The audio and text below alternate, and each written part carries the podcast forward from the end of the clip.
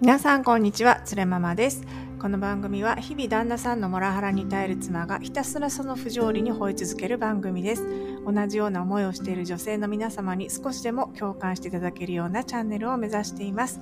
私、普通の主婦ですので、えー、ここからですね、1.2倍速から1.5倍速でお聞きいただけると少し話し方が遅いので、えー、ストレスなくお聞きいただけるかと思います。えー、1.2倍速から1.5倍速、ぜひお試しください。はい、えっ、と、今日のテーマなんですけれども、友人の奥さんが亡くなった時のモラオの反応、妻を母親だと思うのやめてくださいっていうことでお話したいと思います。えっ、と、今日はですね、書籍とか、あの、YouTube とか動画見た感想じゃなくって、雑談みたいな感じです。えっと、本もね、えー、ちょっと読んだのがあって、それをお話ししようかなと週末思ってたんですけれども、つい2日ぐらい前にですね、なんか、あの、起こったちょっとことがあったので、それをお話ししたいと思います。でもね、えっ、ー、と、3日ぐらい前にですね、旦那さんがなんかショックなことあったって言って帰ってきたんですよね。で、それ何かって言ったら、旦那さんの会社の同僚の奥様が交通事故で急にお亡くなりになったってことだったんですね。まあ、同僚と言っても、まあ、ちょっとあそこまであの親しい仲じゃなくて、まあ、ちょっとあのあの距離のある感じだとは思うんですけれども、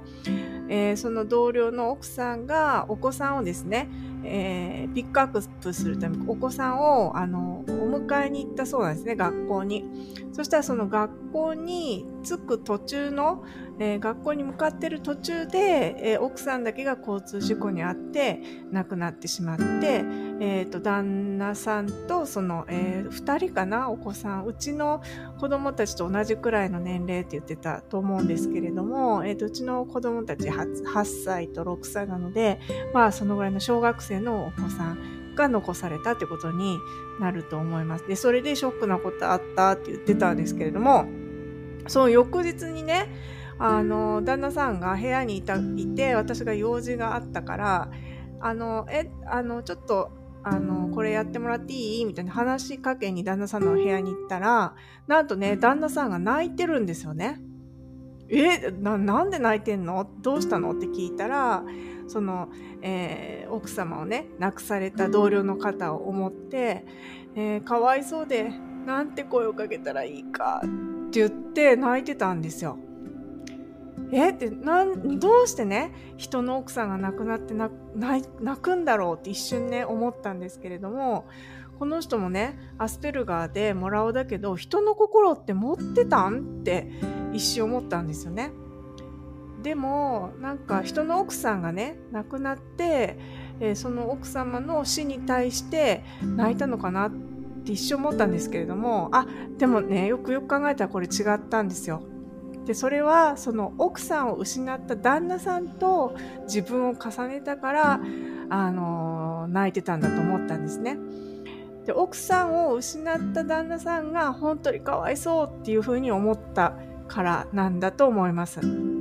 多分だからもらおうとしてはその奥さんが亡くなったこと自体が悲しくてね泣いたんではなくてその奥様が亡くなったこと自体を泣いたんじゃなくてそんなことが自分に起こったらどうしようっていうふうに考えてその旦那さんに奥様を亡くされた旦那さんに自分を重ねて考えたんだと思います。自分の身の回りをする人が急にいなくなったらどうしようとでも思ったんでしょうかね。っていう話をちょっとしていきたいと思います。それではぜひ聞いていただけると嬉しいです。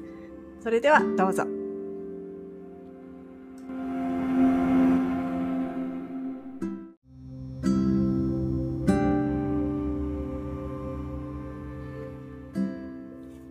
えー、今日のテーマ、友人の奥さんが亡くなった時のもらおの反応、妻を母親だと思うのでやめてくださいということでお話ししております。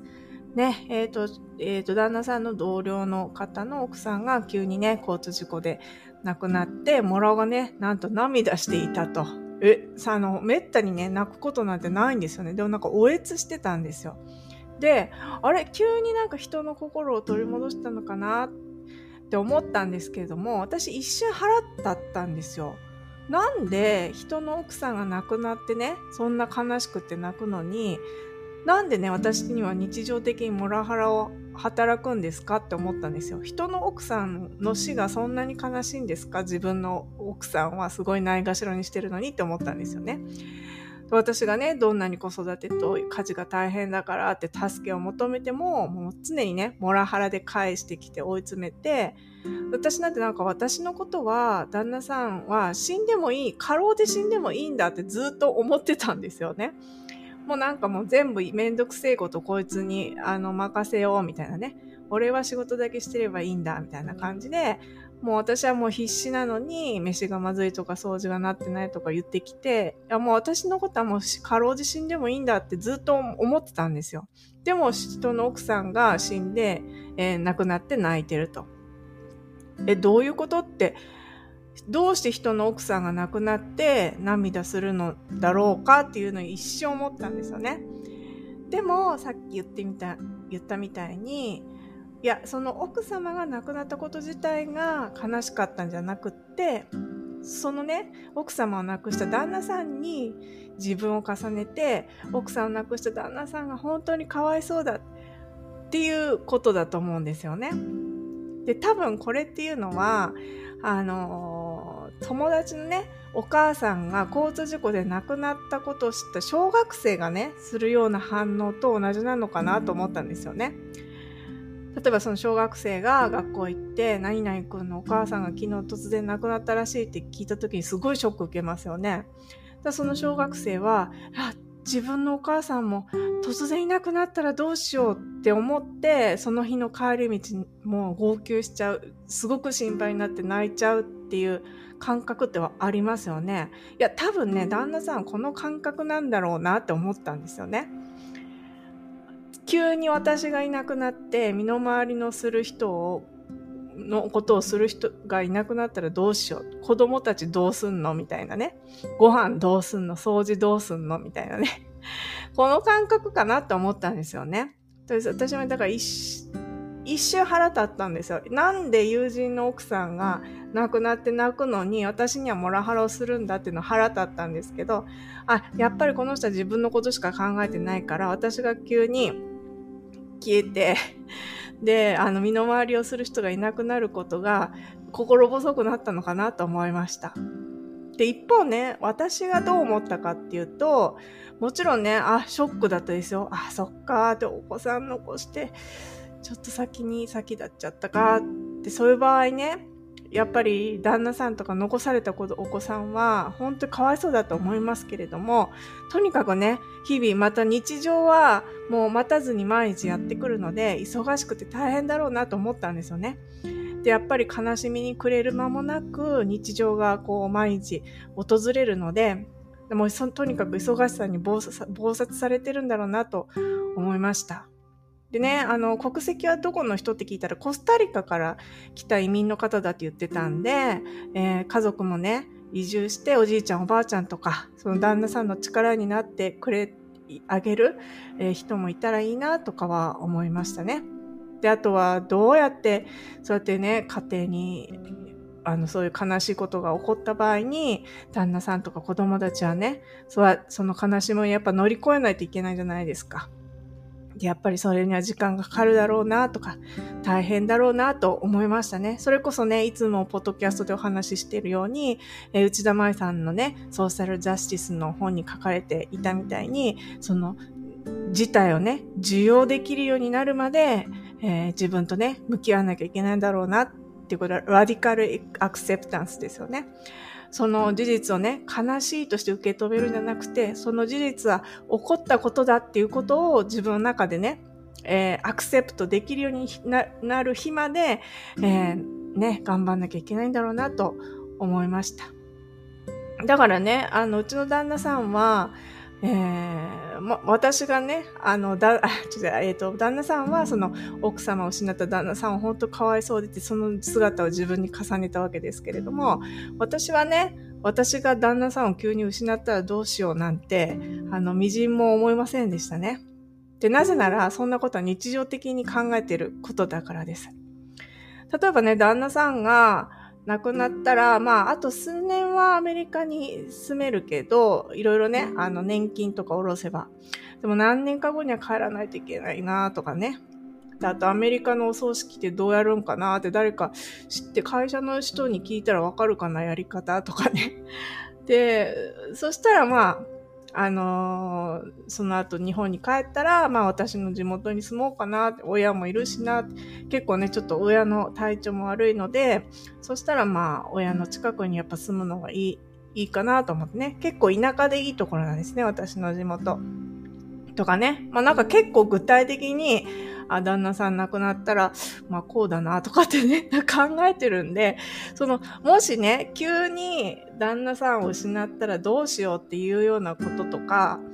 あとはまあいろいろやっぱ想定して、しますよね。なんか子供、もし子供が、私の子供がいなくなったらとか、なんか想像はしてるっていうか、なんていうんですかね、なんか代替案はなんかやっぱり常に追い詰められてるからかわかんないんですけども考えてるんですよね。でもっと言ったらその離婚でね子供と離れることだっていざいざ離婚ってなったら離れることだってあり得るかもしれないななんてことだって考えてるんですよ。すっごく私も子供が世界で一番大好きですけれども上は男の子でね、下は女の子なんですけれども、なんか上の、あ、男の子はね、で、うちのモラオの家庭はもう男尊女卑の、えー、家父長制を重んじる家なので、前言ったんですけれども、私の長男が生まれた時ね、義母がね、飛び上がって喜んだんですよね。男の子だ男の子だっていうことで喜んだんです。だからね、多分旦那さんとお母さんがどうしても上の子欲しいかなとか言い出すかなとかね、そういうことも考えてて、で、まあ、親権を争えばね、えー、まあ、基本的に兄弟姉妹引き引き離すことは妥当でないって考えられてるみたいなんで、まあ、調停とか訴訟でね、両方引き取ることもまあ、できるにはできるだろうけれども、でもそんなことしていいのかなって旦那さんにね、何も残らないってこともあるし、上の子は渡した方がいいのかなとかね、いろいろそんなことも考えてるんですよね。もう、だから、な、なんなの、本当だか小学生のピュアな、ああ、心の持ち主なんですかね。私の旦那さん。皆さんど、うですか？そ、悲しいです。もしそんなことが起こったらって考えたら泣きますか？私、だから本当に小学生が友達のお母さん亡くしたって言って泣いてるみたいな感じに見えましたね。で、もっと滑稽なのがですね、この事件があってからね、なんか旦那さんが、言ったのは、もっとね、私を大切にしないといけないと気づきましたって言ってきたことなんですよ。え、あの、言っとくんですけど、結婚10年なんですけど、みたいなね。10年間大切にしてなかったですって自白してるみたいで、私ほんとびっくりしたんですよね。あ、そうですか。しかもね、これ初めてじゃなくて、なんかたびたびあるんですよ。もっと、あの、奥さんを大切にしないといけなかったとか、なんか、け言うことあるんですけど、まあ結局すぐ戻るんですよね。まあもう男尊女卑が頭に、脳にね、こびりついてるので。で、で、まあ、そういう話をしてたんで、してきたんで、いやいや、みたいなね。いや、前から 言ってるけど、ちょっともう離婚もね、視野に入れていろいろ考えてるんですけど、みたいなことを言ってるんですけども、やっぱね、何度離婚したいと言っても、それ、この話をちょっとしたんですけれども、もう、あ、いいですって、あ、そう、もう、大切、無理して大切にしてくれなくて大丈夫ですみたいな感じで旦那さんに言ったんですけれども、やっぱね、何回離婚したいって言っても、なかなか真剣に向き合ってくれないんですよね。あ、いや、冗談でしょそんなのみたいな。いやいや、それはね、えー、俺はもうちょっとなんか改善するから一緒にいたいと考えてるみたいなことを言ってくるんですよね。じゃなくて、でも私はもう何年も考えて出した結論がこれなんでと思ってるんですけれども、だからね、この時もしかしてね、次のハードルがこれかもしれないなって思ったんですよね。その離婚に合意してくれないんじゃないかなってちょっとね、ヒヤッとしました。今更ね、もっと私を大切にしないといけないって言ってきたわけですよ。ちょっとね、もうこれフォラーなんですけども、もうね、もう人の心はね、そんなこと言って、今更改善したってね、戻戻ると思ってるのがもう本当に愚かしいです。でね、ちょっと見てみたら、その、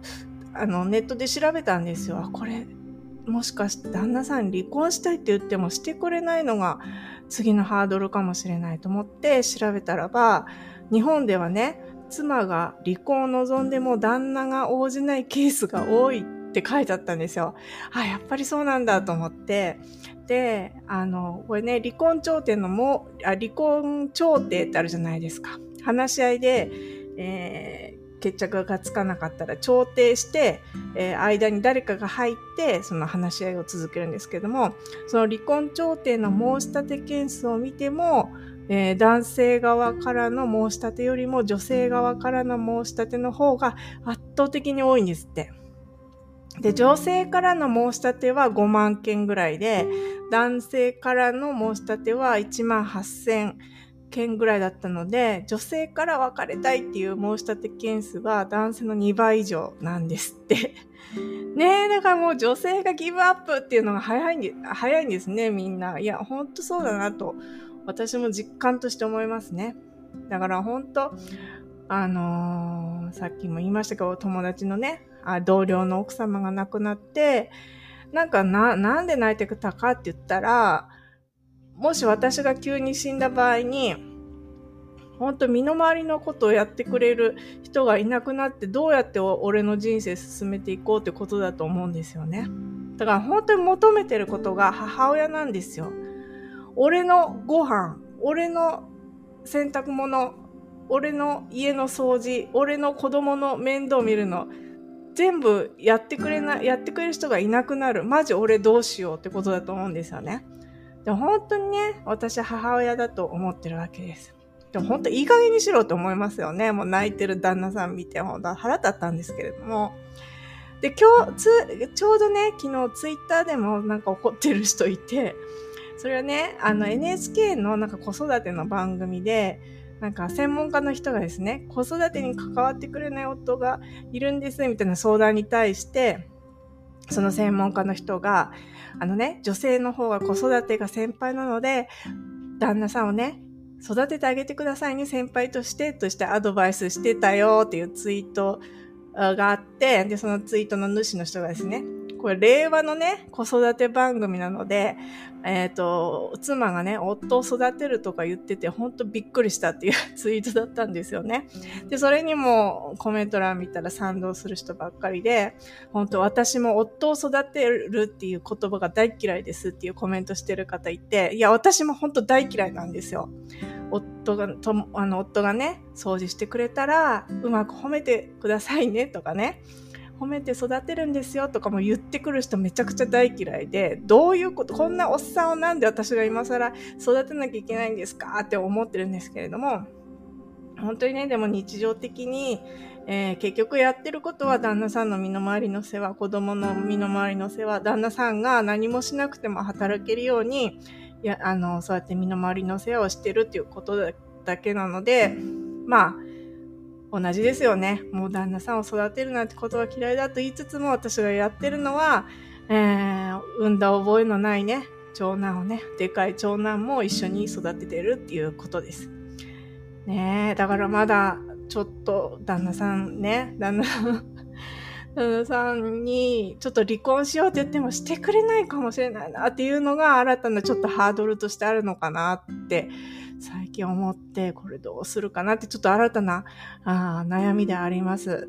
ちょっとね、なんかコメント欄で私はこうしました。旦那さんは、あの、離婚に応じてくれなかったけど、もう思い切って調停まで持ち込みましたとかね、かあの、体験談あったら、ぜひコメントしてくださったら嬉しいです。で、だから旦那さんがね、今後、そうやってね、もう、身の回りの世話をしてくれる人がいなくなったらどうしようって泣いてる旦那さん、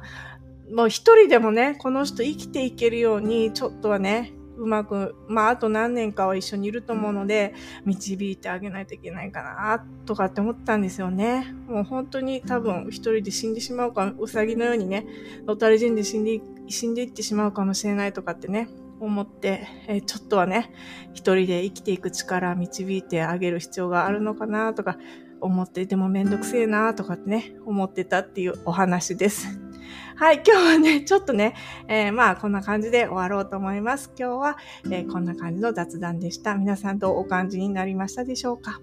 はい。あとですね、今週は、えー、またですね、月末の恒例、朝顔さんとのゲストトークがあります。でゲス朝顔さんっていうのは、えっ、ー、と、モラハラ夫とアメリカで、えー、すでにね、ご離婚の経験がある方で、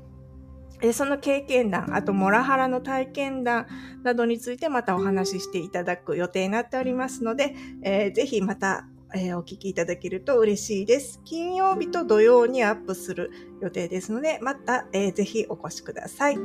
はい、今日もですね、えー、最後までご清聴いただきましてありがとうございました。皆さん、モラ、モラオのね、モラハラに負けないで、えー、モラオよりも豊かで幸せな人生を送りましょう。それではまた次回です。